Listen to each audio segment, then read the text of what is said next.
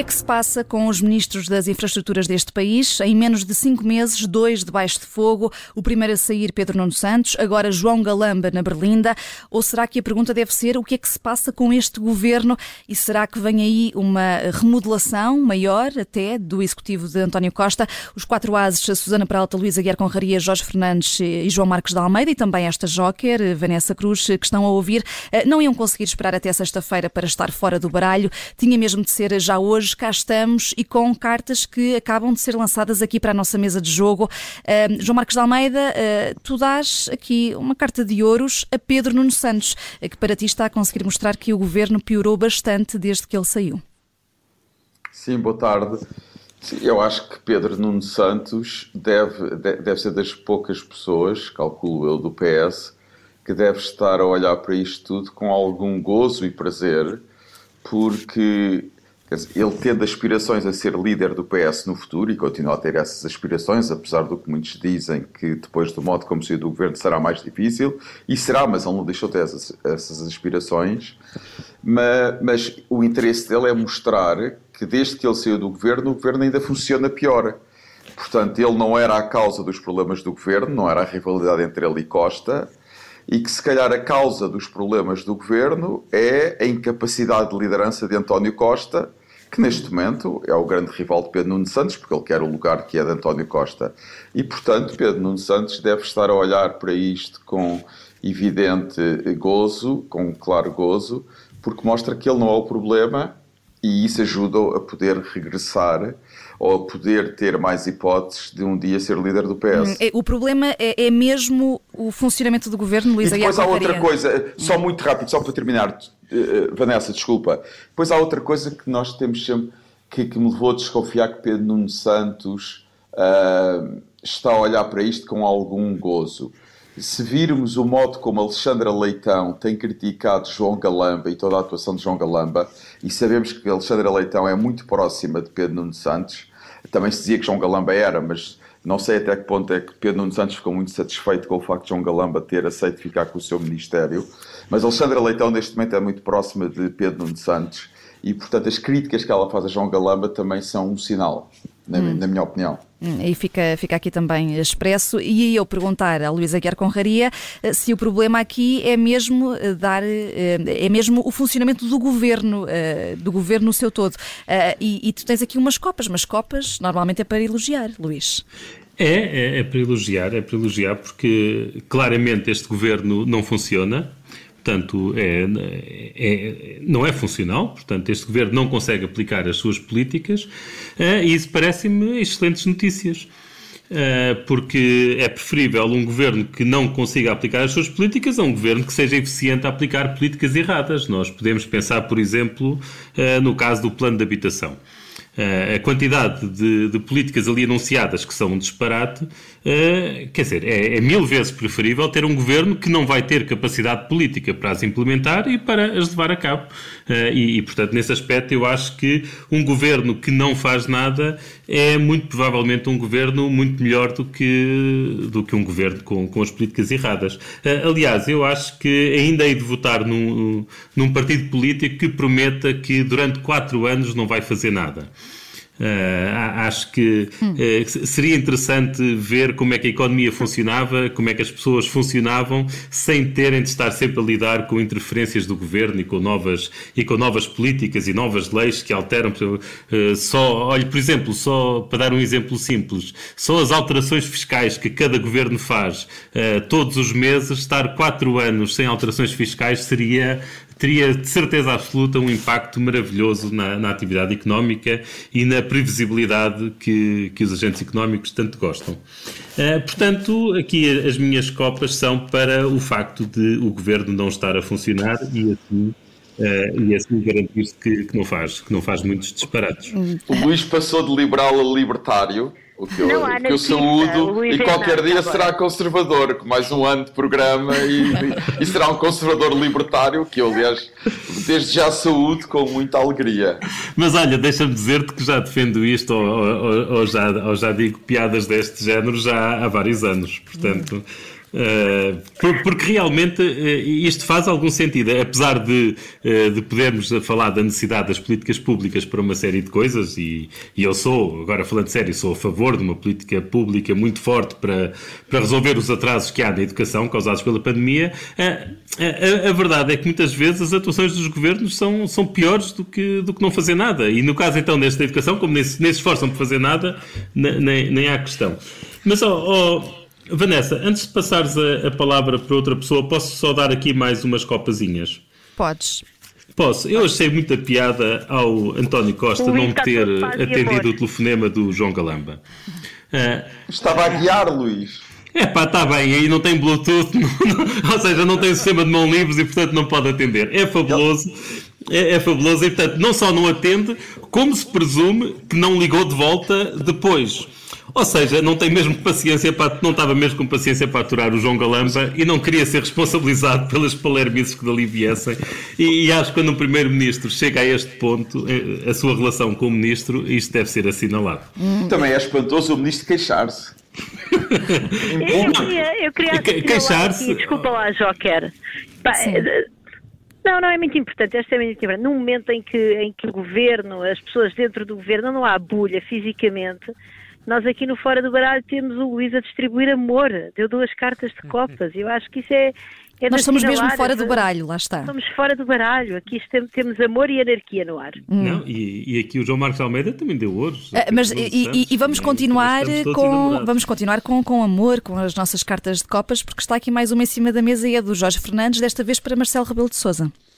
É verdade, eu digo eu e acho que aqui no Fora do Baralho provavelmente somos o programa que mais críticas tece, em, geral, a Marcelo Rebelo de Souza, mas nestes últimos dias, de facto, o Marcelo tem andado bem. Não há, não há, penso que, pelo menos acho, da minha parte, penso que não há nenhum rigorosamente crítica nenhuma a fazer a Marcelo Rebelo de Souza até agora. Eu acho que ele percebeu Uh, não, sei se, não sei se, quer dizer, não, não sei se António Costa não percebeu, mas pelo menos fez que não percebeu. Mas acho que, António, ah, mas acho que Marcelo claramente percebeu e fez passar cá para fora a ideia da gravidade daquilo que se passou. Portanto, nem estou a falar da questão do, ah, do, do galamba em si mesmo, mas quer dizer, a utilização dos, dos serviços de informação, to, to, toda, toda, toda, quer dizer, há ali, há ali realmente pôr em causa um conjunto de princípios basilares do Estado de Direito, de separação de poderes do governo utilizar e ter acesso a recursos dos, dos serviços de informação para fazer funções eh, que são do executivo, enfim, que podem, que podem ter que ver com, com a polícia, enfim. E, portanto, acho que Marcelo passou com muita clareza uh, a, gravidade do momento político que estamos a viver. E é um momento, de facto, do ponto de vista institucional, é dos, eu, eu acho que, isto pode não parecer, mas é dos momentos mais delicados desde a consolidação da democracia. O regular funcionamento das instituições provavelmente nunca esteve tão em causa uh, como agora. E, e dito isto, eu acho que o Marcelo está, está metido num, numa, num, num, num, enormíssimo sarilho, porque ele sabe perfeitamente, como toda a gente sabe, que o governo chegou ao fim da linha. Não há, não há remodelação que salve o governo. Quer dizer, a não ser que António Costa tirasse uma coisa qualquer da cartola, que ninguém está a ver qual, eh, de mudar 90% do governo e arranjar uns pesos pesados, tecnocratas para o ajudar. Mas quer dizer, mas o governo está, está, está morto, está morto. Quer dizer, mas só, na só... segunda parte eh, já vamos eh, talvez concretizar melhor esses cenários. Oh, Vanessa, deixa-me só dizer uma coisa em relação ao Marcelo, ao nosso presidente. É a única pessoa que eu vejo que diz com um ar muito sério que questões destas trata-se com a máxima descrição possível e não em público, mas depois está 10 minutos a filosofar sobre essa questão. Eh, não, mas pronto, deixa-me só concluir. Eu, eu, eu, acho que o Marcelo, nos últimos dias, tem sabido estar à altura da situação. Uh, devia, talvez, a única coisa, talvez, que, não, que, que, devia ter feito com um bocadinho mais da cinto era ter sido obrigado a António Costa a interromper as férias. Quer dizer, é risível a ideia de António Costa estar de férias, enquanto basicamente o governo e, o, oh, Jorge, as instituições eu acho que o Marcelo não sabe o que é que há de fazer. E, tem, e tem uma certa razão, quer dizer, temos um governo com maioria absoluta eh, há pouco mais de um ano a fazer estes pratos todos. O Marcelo não sabe o que é que há de fazer. O que é que o Marcelo há de fazer? Eu sei, não os pode obrigar a governar. Está para além do seu poder, não pode. Não pode dissolver o Parlamento depois de um ano e pouco de uma maioria absoluta e também não há uma, uma, uma, uma, uma alternativa uh, viável neste momento para governar o país. Portanto, o que é que o Marcelo há de fazer no meio disto tudo? Quer dizer, Hum. Mas... Está numa casa de loucos. Pois, é verdade, é verdade, é verdade. O, Marcelo, eu, eu calo-me já. O Marcelo vai aparecer o adulto na sala, que é uma coisa que se calhar é uma frase que nós não estávamos à espera de utilizar, eh, mas de facto o Marcelo está a aparecer o adulto na sala no meio, no meio disto tudo. Há aqui um trunfo, Susana ah, outro... Não, não, não, não. Ah. Só quer dizer que tem havido outros adultos na sala, apesar de tudo, que são as várias pessoas do PS que já vieram a a público chamar a atenção para esta pouca vergonha, não é? É ou seja, não são muitos, contam-se talvez pelos dedos de uma mão, mas apesar de tudo existe e isso é bom. Carlos César, Adalberto Campos Fernandes, eh, são dois exemplos eh, que, que, que Carlos César, de resto, veio pedir eh, uma, uma remodelação, mas vamos Sandra, olhar para esses cenários. Paulo uh, vários, exatamente, vários nomes que já, que já vieram falar. Uh, um, agora, Susana Pralta, uh, vamos recuar aqui um pouco ainda à, à polémica João Galamba, a este episódio com o ex-adjunto. Tu trazes aqui nesta primeira parte uma dama de espadas para a chefe de gabinete de Galamba, Eugénia Correia. Para ti, ela é uma mulher de armas.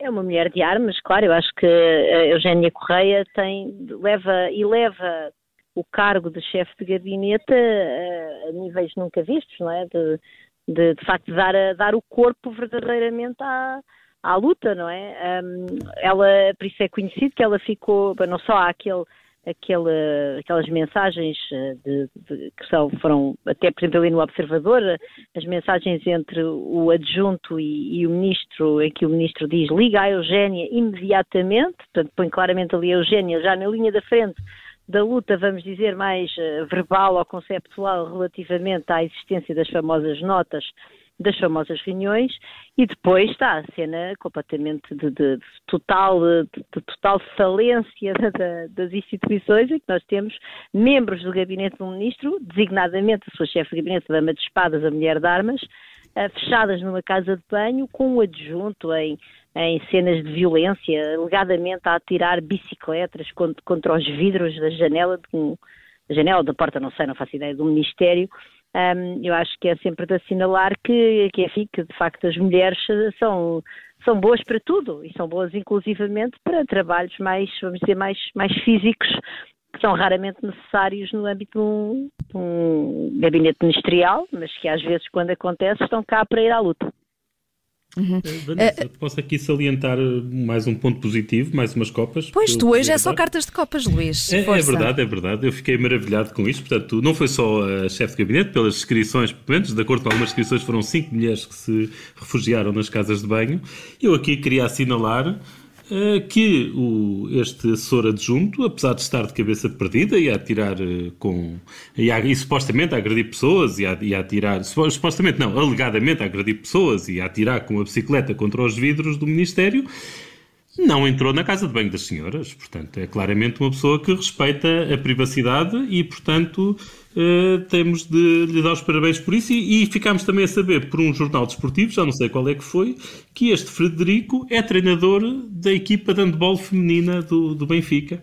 Uh, e portanto também é bom saber que ele de facto não entra pelos balneários das, das senhoras adentro. Uhum. Uh, sai aqui um trunfo, é o primeiro do Fora do Baralho especial de hoje, Jorge Fernandes. Sim, eu quero, quero fazer aqui um trunfo relativamente a esta questão do, do assessor, do, do, do assessor, o, o Frederico, o Frederico Guerreiro.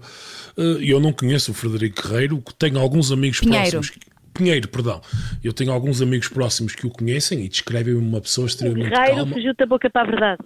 Pois, não, mas tenho, agora a sério, tenho um conjunto de amigos próximos que o conhecem bem uh, e que me descrevem como uma pessoa extremamente calma, muito ponderada, e nada, que não tem nada a ver com este tipo de, de descrição que é feita por ele em público. E eu gostava duas coisas. Em primeiro lugar, que nós não, não tomássemos a palavra de João Galamba como sendo superior, não superior à do assessor, porque, enfim, se João Galamba já mostrou alguma coisa, enfim, de, mesmo sob o ponto de vista ético, lembremos, por exemplo, quem foi a pessoa que telefonou José Sócrates a avisá-lo da, da, prisão, portanto, do ponto de vista ético, João Galamba não dá lições a ninguém e, portanto, eu não quereria, acima de tudo, atirar o, o assessor para debaixo do, do, do, do, comboio, digamos assim, sem, ter, sem que ele tenha pelo menos o, o direito e a possibilidade possibilidade de se defender daquela, daquela conferência de imprensa absolutamente miserável que João Galama fez. Isso é a primeira coisa. E a segunda coisa é que eu não consigo perceber porque é que a PSP não se pronunciou ainda, ou, ou porque é que o relatório que a PSP terá feito ainda não veio a público, porque supostamente, supostamente, aliás, é um mistério para mim como é que estão cinco pessoas, para além do assessor que foi buscar o computador, como é que estão cinco pessoas a trabalhar no Ministério à uma da manhã, mas enfim, mas vamos passar, vamos passar à frente dessa parte.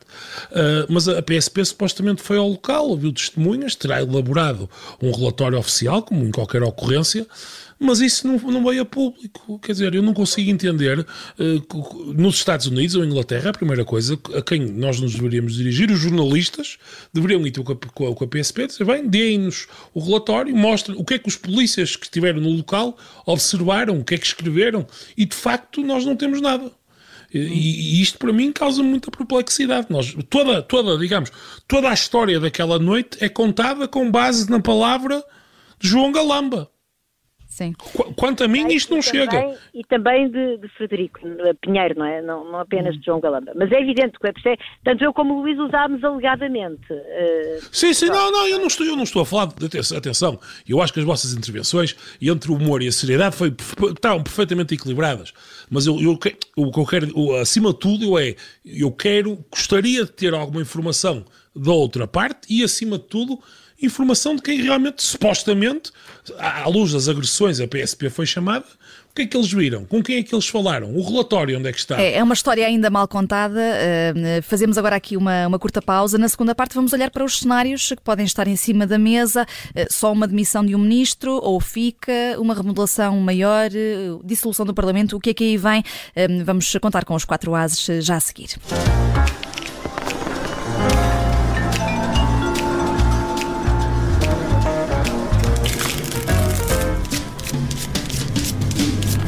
Até António Costa já fala em novela. Vamos em que episódio, em que temporada? Segunda, terceira, quarta, quinta? Já perdemos a conta. Eh, agora parece que voltámos ao início. Foi eh, no Ministério das Infraestruturas que a crise política começou há cinco meses. Agora temos o sucessor de Pedro Nuno Santos na Berlinda, eh, João Galamba. Uma polémica que incluiu agressões, alegadas agressões no Ministério das Infraestruturas. As instituições do Estado a ficarem degradadas, é a análise que tem sido eh, consensual.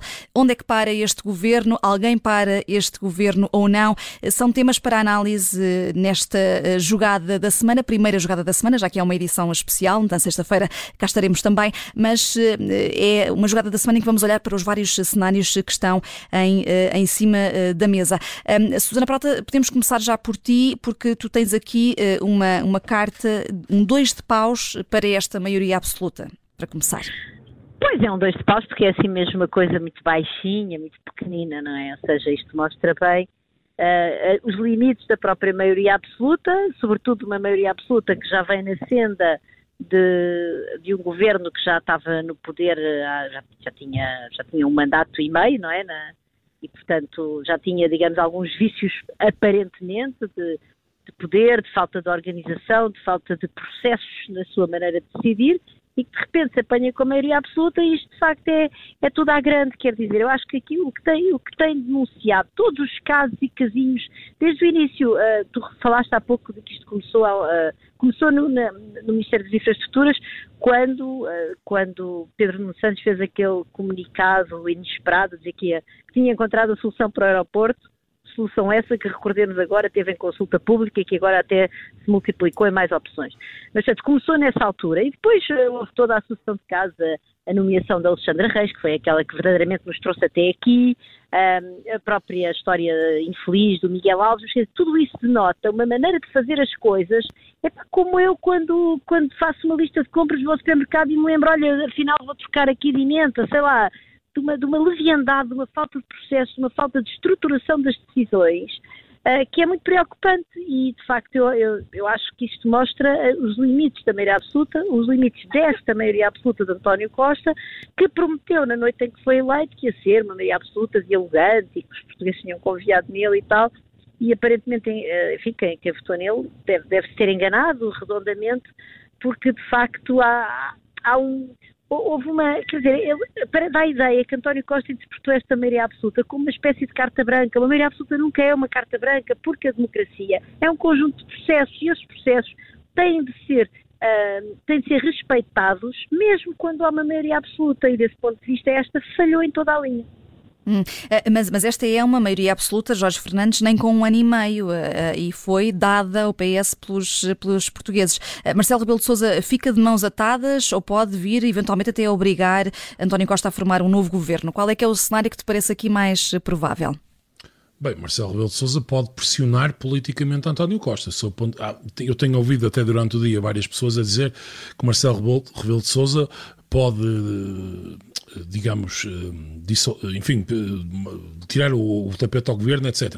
O único poder que Marcelo Rebelo de Sousa tem, do ponto de vista estritamente legal, é da dissolução da Assembleia. De resto, a única coisa que pode fazer é pressionar António Costa politicamente, o que não é um poder menor. Mas, enfim, Marcelo não tem o poder de exigir nada, porque a confiança política do governo perante o Presidente da República terminou com a revisão constitucional 82.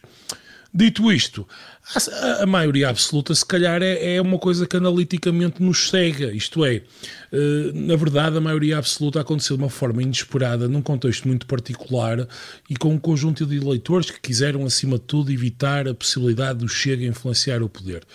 Uh, e, portanto, se calhar muito provavelmente aquilo foi um conjunto de circunstâncias que redundou na maioria absoluta, mas que dificilmente se repetiriam se, se fôssemos repetir o ato eleitoral imediatamente ah, depois.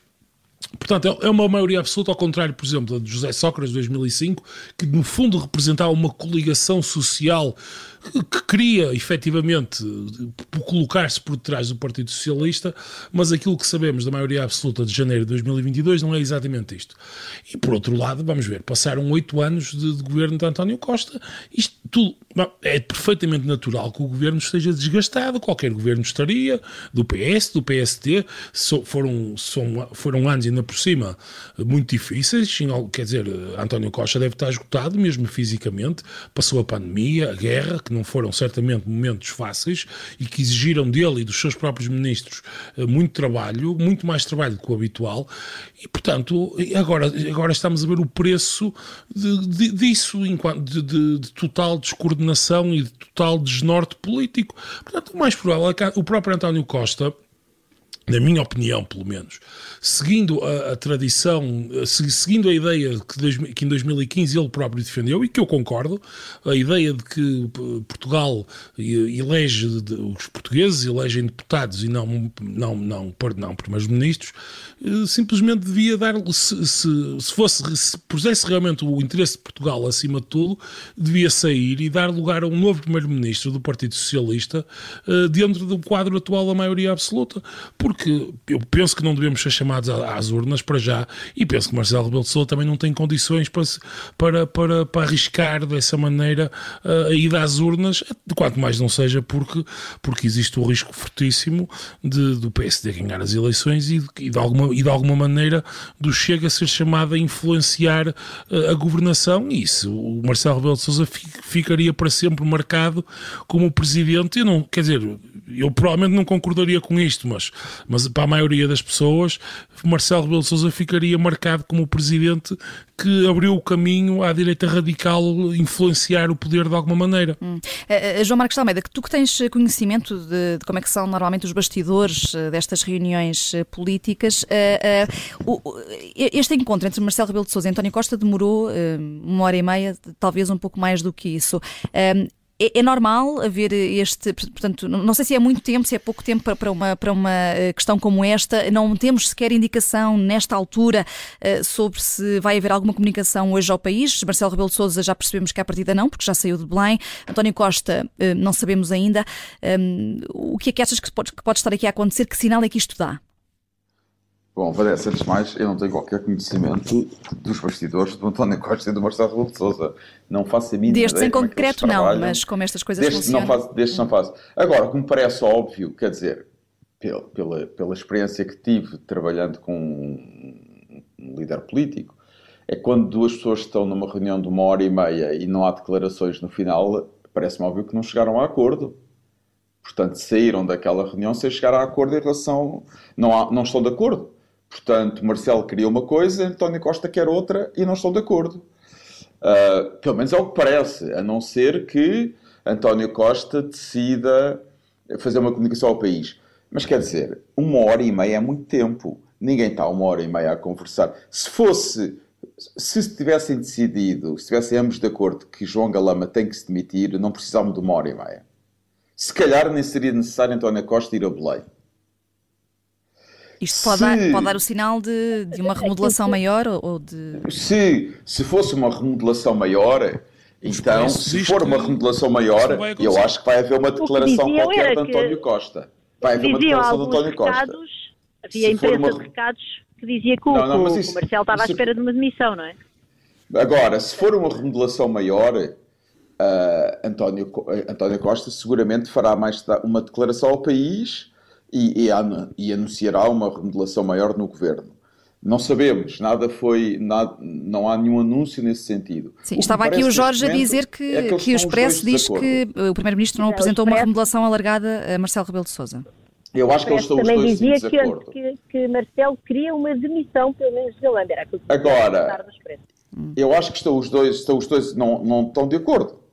Agora, como o Jorge disse, o Marcelo não tem poder para obrigar António Costa uh, a fazer seja o que for no seu governo. O governo é de António Costa. Em última análise, António Costa pode ter dito a Marcelo: a única coisa que o senhor pode fazer é dissolver a Assembleia da República, porque eu não quero demitir João Galama, não quero mudar ministros e quero deixar tudo na mesma. António Costa pode ter dito isso e Marcelo, e Marcelo realmente a única coisa que pode fazer é ir para uma. é dissolver o Parlamento, coisa que não, eu acho que Marcelo não, não, não vai fazer. É um não é verdade, João, não é verdade. Eu estive a ver, portanto, hoje à tarde estive num debate com a Mafalda Pratas, que falou na possibilidade de missão do governo, e eu, eu estive a verificar na Constituição, e de facto a possibilidade de dissolver o governo, portanto, demitir, desculpa, não é dissolver, demitir o governo, é uma possibilidade que está prevista na Assembleia da República, precisamente quando está em causa o regular funcionamento das instituições. Sim, está bem, mas o, Ou seja, o não é, seria o mesmo, Luís. Haveria não, eleições antecipadas. Ser, não, não, não, não, tem, tem que ser. Porque... Está bem, mas isso é, teoria, isso é teoria oh, oh, João. Mas eu também estava a falar, eu também estava a falar.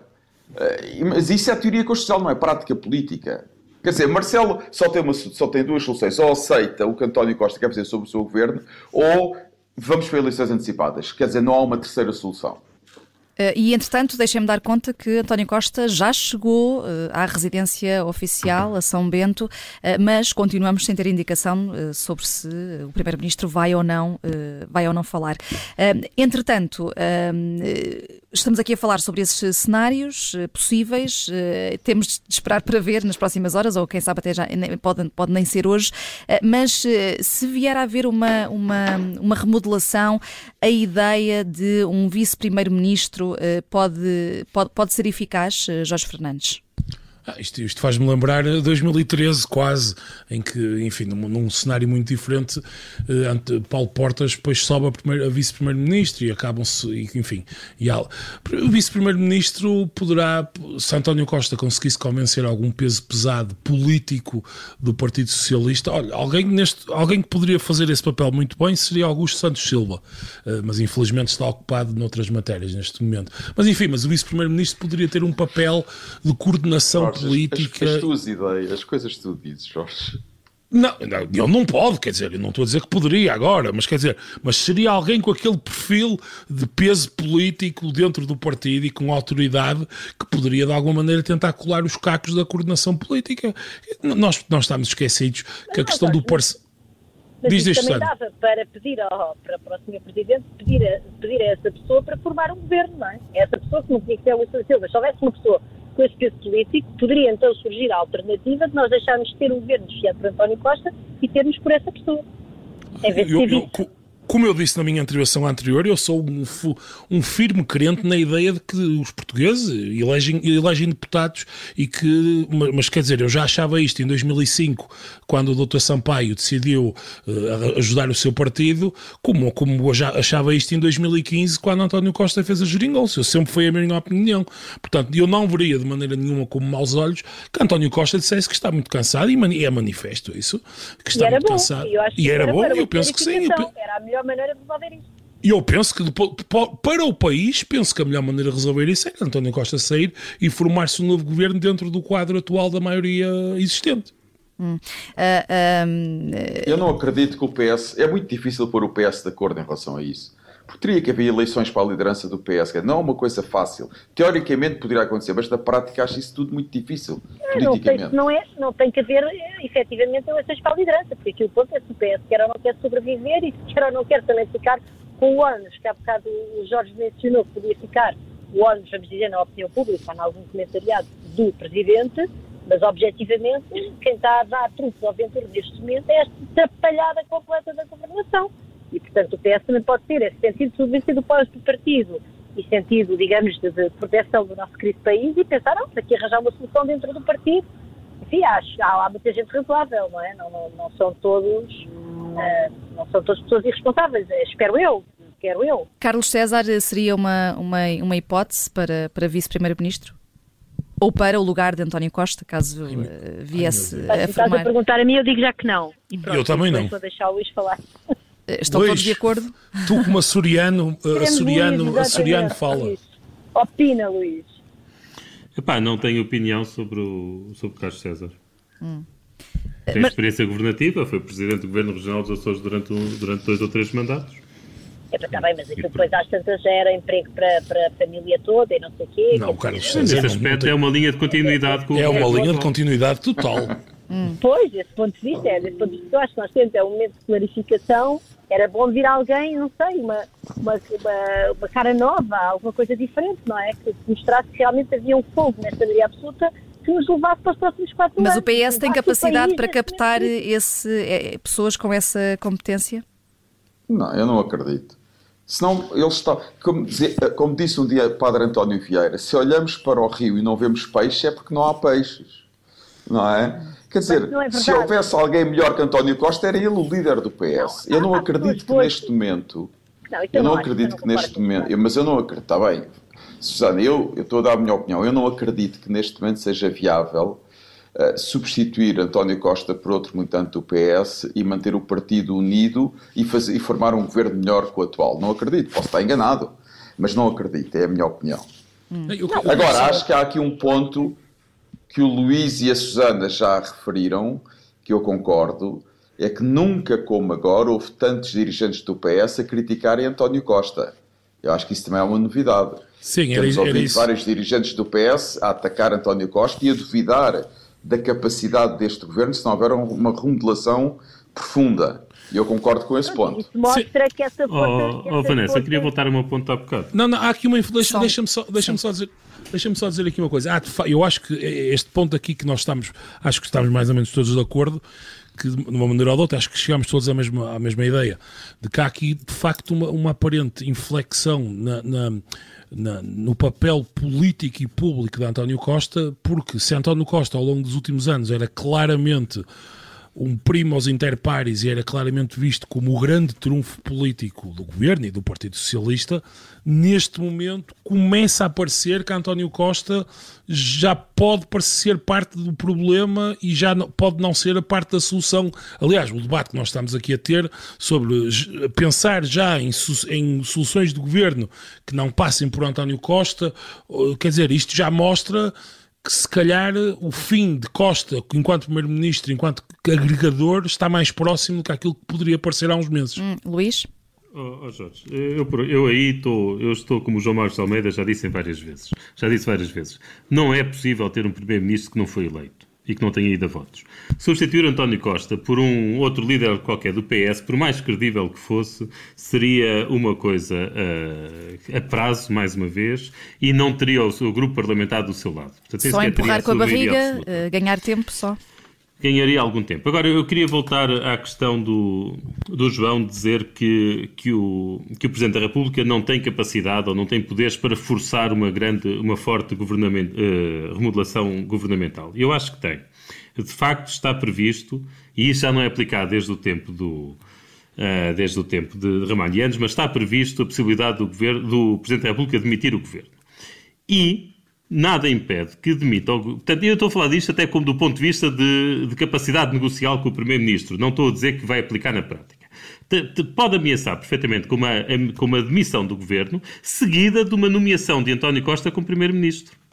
Isto aí permite, na mesma, manter o Primeiro-Ministro com uma maioria parlamentar sem eleições. E claro que este novo governo teria, teria de ser formado de início, portanto, teria de, de haver uma fortíssima eh, remodelação governamental. Portanto, eu acho que se o Marcelo Rebelo se quiser atravessar, através, eh, tem capacidade para isso, tem poderes para isso. Se não o faz, é porque não quer. Isso veremos se, se o quer fazer ou não. Aí ficaria, oh Luís, o problema aí é que Marcelo ficaria inevitavelmente ligado uh, digamos, ao futuro político e às consequências políticas desse governo. No fundo, aí Marcelo assumiria, claro. seria corresponsável claro. por tudo um o que acontecesse. iniciativa presidencial, Exatamente. É? Eu só não. Eu, iniciativa presidencial seria um primeiro-ministro nomeado por ele? Seria sim, sim, claro. Sim, claro, maioria... claro, claro. Não, seria sim. possível com uma maioria na Assembleia da República, não é? Não, absolutamente. Porque teria uma maioria contra. Não, não, com, a atual, com o atual Parlamento só pode haver um governo socialista e um primeiro-ministro socialista e, tem que ser o, e é o PS a decidir quem é o primeiro-ministro. Isso parece-me óbvio. É, não, não, é o PS a decidir. Oh, oh, Susana, não há tempo para, não há tempo, não há tempo para o outro. Mas, mas deixem, ouvir, deixem ouvir a Susana porque uh, as condições não, não, técnicas não são tão boas, temos mesmo que ouvir sem interromper.